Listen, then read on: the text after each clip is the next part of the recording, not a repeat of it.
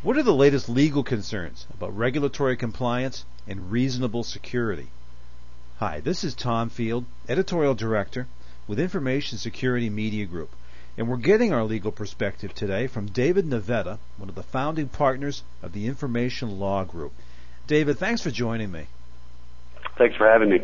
Hey, just to get us started here, why don't you tell us a little bit about yourself, your background, and your current roles both with the Information Law Group and with the American Bar Association? Yeah, uh, great. Thanks. Uh, just as, by way of background, I am a, an attorney that focuses on information security, privacy, and technology-oriented law. Uh, I have a law firm with a few other partners called the Information Law Group, and our focus is is, the, are the, is at those areas of law as well. Um, in addition to that role, I am currently uh, one of the co-chairs of the American Bar Association's Information Security Committee, and so uh, I, I'm basically living and breathing uh, information security and privacy law issues, and uh, in particular where they intersect with uh, substantive security and privacy practices. Now, what regulatory trends do you see impacting information security so far this year, and particularly in banking, government, and healthcare, the areas that we pay the most attention to?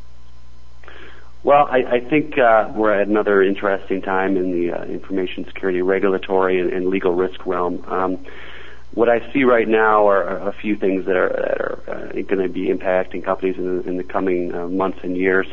Uh, on the one hand, I think we're seeing more activity uh, on the federal government side.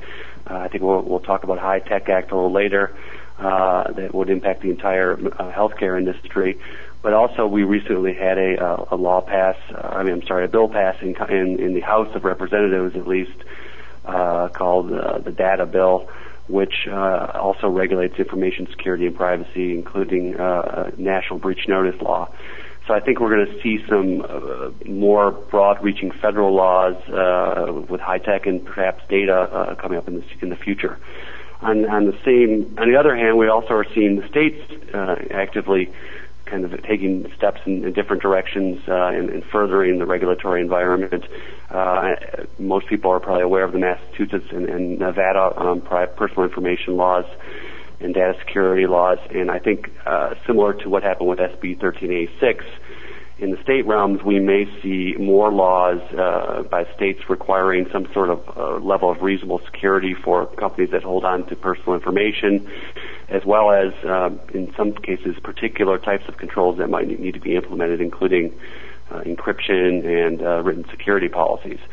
So I think the regulatory environment and, and some of the legal risk is coming from kind of all sides at this point in time. You know, you you spoke about HITECH, and certainly that's a huge topic now in the healthcare area.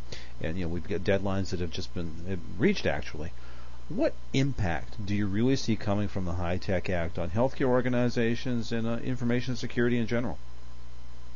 Well, I mean, I think there are going to be a lot of impacts. Healthcare is such a huge segment of, of the economy, and this hits a lot of different types of healthcare organizations. Basically, anyone who uh, is regulated under HIPAA uh, is subject to the HITECH Act, um, as well as companies uh, that are handling personal health records who may may not be HIPAA covered entities.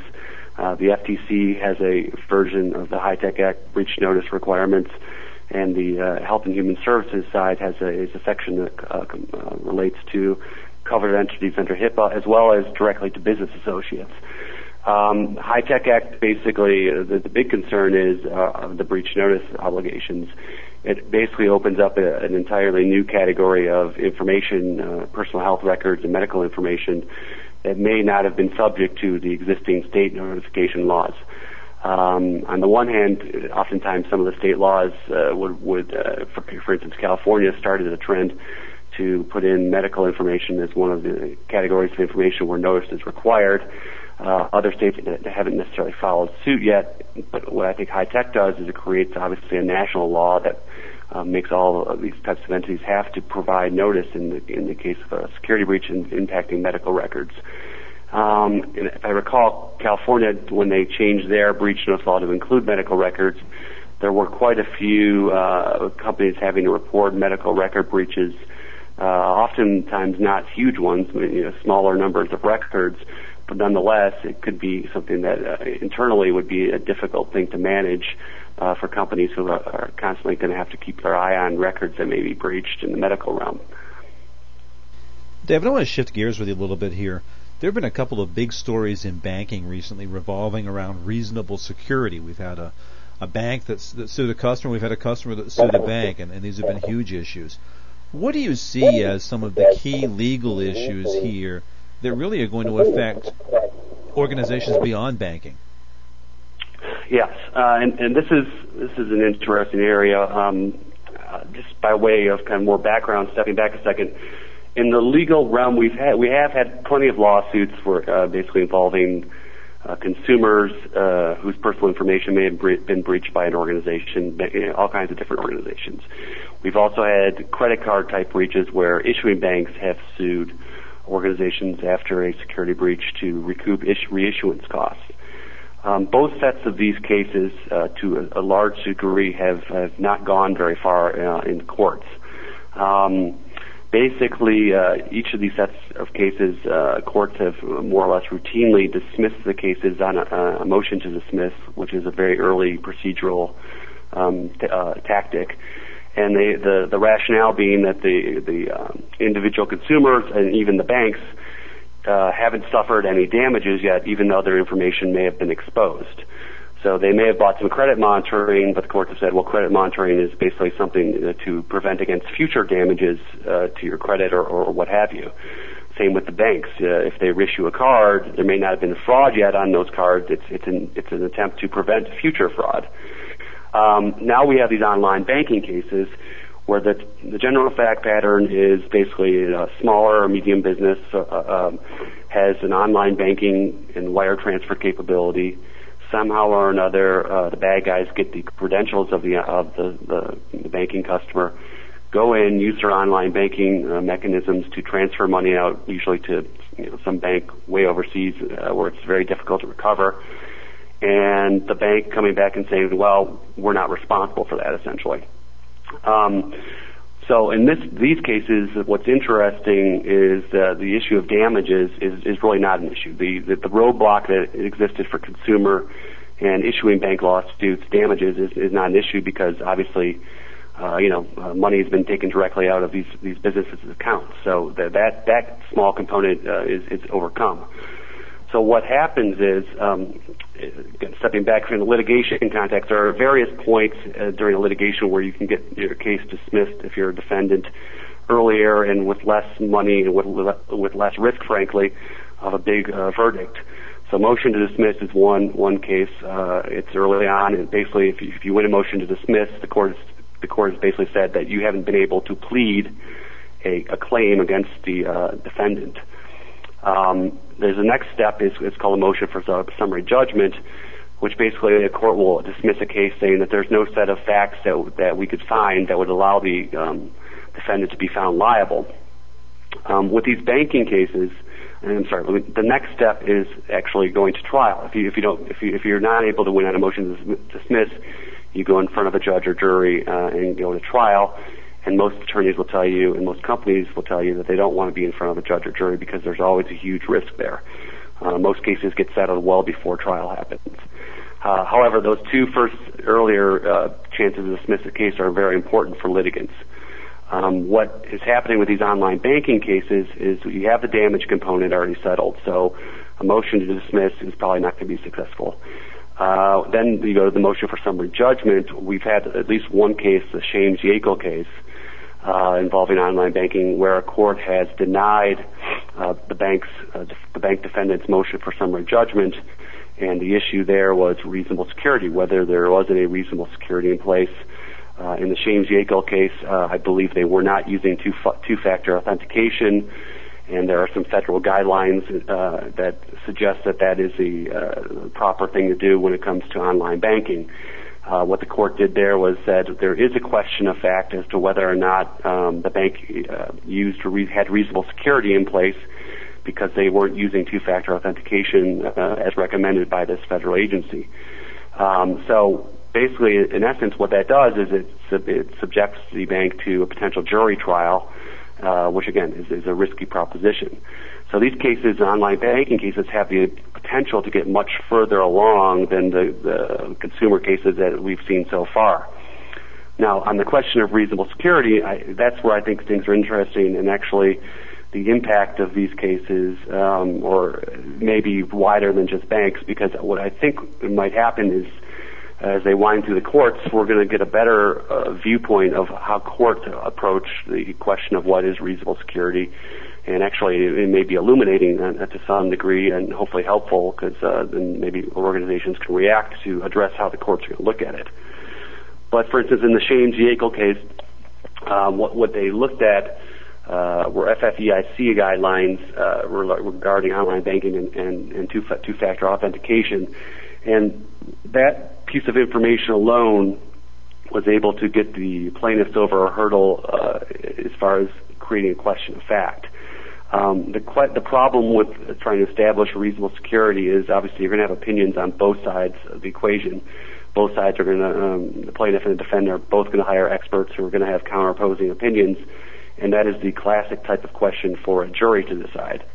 Um, and I'm not sure exactly how you're going to get through that issue uh, and, and be able to get a case uh, basically dismissed earlier on if you're if you're a bank. It would be, I think it could be difficult.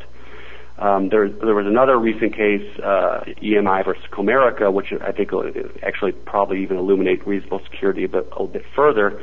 In that case, another online banking case, uh, but in that case, the actual the bank was actually using providing two-factor authentication to its its clients. In this case, they were using a token-based system. Uh, what's interesting there and why I think this is going to stretch the idea of what is reasonable or what is not reasonable is that the, uh, the plaintiff in that case, EMI, it appears that they gave up their uh, username password as well as the randomly generated number on their token uh, uh, due to a phishing attack. So uh, basically, uh, the allegations state that they received an email that looked similar to um, emails that Comerica had uh, given before to the um, to, to the plaintiff, and essentially uh, that plaintiff gave up the credentials uh, and then allowed about five hundred thousand dollars to get uh, transferred of its account. Um, now, the question from a legal standpoint is there what what kind of duty does the bank owe to its customers to prevent basically the customer from volunteering this information? Um, and then another question to follow up on that is, is some states have, have laws that relate to uh, contributory negligence or comparative negligence that basically say uh, if, if your contributory negligence uh, states that applies that law if if, if a plaintiff was more than 51% responsible for the for the harm, they may be barred from recovery completely. In comparative negligence states, they say if the plaintiff was 30% ne- uh, requ- uh, responsible, they may uh, that means that the, the bank may only be 70% responsible, and the plaintiff would, would retain 30% of the harm that they, they suffered. So I think uh, the questions here are going to be very interesting to see what kind of responsibility the bank, I mean, I'm sorry, the courts put on the actual um, uh, bank customers to protect the information, to protect their credentials, and to not do things that compromise those uh, credentials. Um, and you know, from a from a legal standpoint, and, and what is reasonable, what kind of what kind of duties does the um, does the bank have to make sure that its customers don't do something stupid. Um, in some cases, you know, I would think that, you know, for instance, if, if a customer, banking customer were out and left their computer at Starbucks with a sticky note with all their passwords on it, uh, to what extent does a bank have a responsibility to try to prevent uh, uh, someone from using those credentials when a customer's done that? Uh, same thing with a phishing type of exploit. What, to what extent does a bank have to prevent a customer from providing information in a spoofed email? Um, I, I think these are going to be very interesting questions. And what's going to be interesting from my point of view is uh, hopefully we'll be able to see how the court analyzes these questions and what kind of standards they impose uh, as far as um, making uh, whether they're going to impose a duty on banks to, to prevent these things from happening. Well, David, we've tackled a lot here. We've talked about regulatory compliance and HITECH and, and, data privacy, and of course, this this topic of reasonable security, which, as you say, has got implications for organizations far, you know, far beyond banking. One last question for you: Given all that we've talked about, and especially given this this overriding topic of reasonable security, what advice would you give to our audience about the elements they really need to be paying attention to now in their own information security organizations? Right. Uh, this is interesting. I am going to be speaking at the RSA on some of these issues uh, coming up next week. Uh, one of the things that we are talking about, and I'm talking about with my fellow lawyers uh, at the American Bar Association, as well as again, uh, security professionals that are part of my committee there, uh, is, is how to use um, existing standards to um, uh, establish reasonableness. Uh, there's basically, I think, I would recommend companies take a look at ISO and other standards and, and try to peg their activities to something that's established and something that can be defended. Uh, if you're looking at the issue of reasonable security and industry standards, something good to tie to. Um, it may not be, you may need to do more than the industry is doing if, if you're doing, if the industry itself is not doing enough. But it's something that's set as a basically a minimum. Um, on the issue of risk-based type of factors and how you need to consider laws uh, that are risk-based, um, I would say is a, is a practice, any, any kind of control or practice that you can put in place that is not expensive but which reduces a lot of risk are the types of controls that if you don't have in place you're going to get in trouble with on the legal side. Um, controls that are ex- extremely expensive and maybe only uh, reduce risk to a, on a marginal level may not be necessary uh, when it comes to what, are, uh, what the question of reasonable security. Uh, one thing you know, to remember is uh, I think courts don't require perfect security. Uh, they require reasonable security. So a breach, it is possible for a breach to happen and a company to be found not liable for that breach as long as they've got, uh, as long as they can show that they've got processes in place that, uh, that, that, that tie to risk as well as what others in the industry are doing. So um, I think those are important steps to take for an organization. And then like, the last step, again, I, I think it's uh, more important than ever for uh, security professionals and lawyers to try to translate uh, between each other between each other's professions here to come to an understanding of, of how each other's wor- worlds work. Uh, because there needs to be a very much uh, collaborative effort between uh, basically two professions that kind of speak their own language oftentimes. And I think this is uh, going to be one of the bigger challenges for organizations is to getting security professionals and lawyers together on the same page and opening up those line of communications so that uh, they can speak together and hopefully uh, achieve compliance as well as good security. Very good, David. I appreciate your time and your insights today. Thanks so much. I appreciate it. We've been talking with David Navetta, the founding partner with the Information Law Group. For Information Security Media Group, I'm Tom Field. Thank you very much.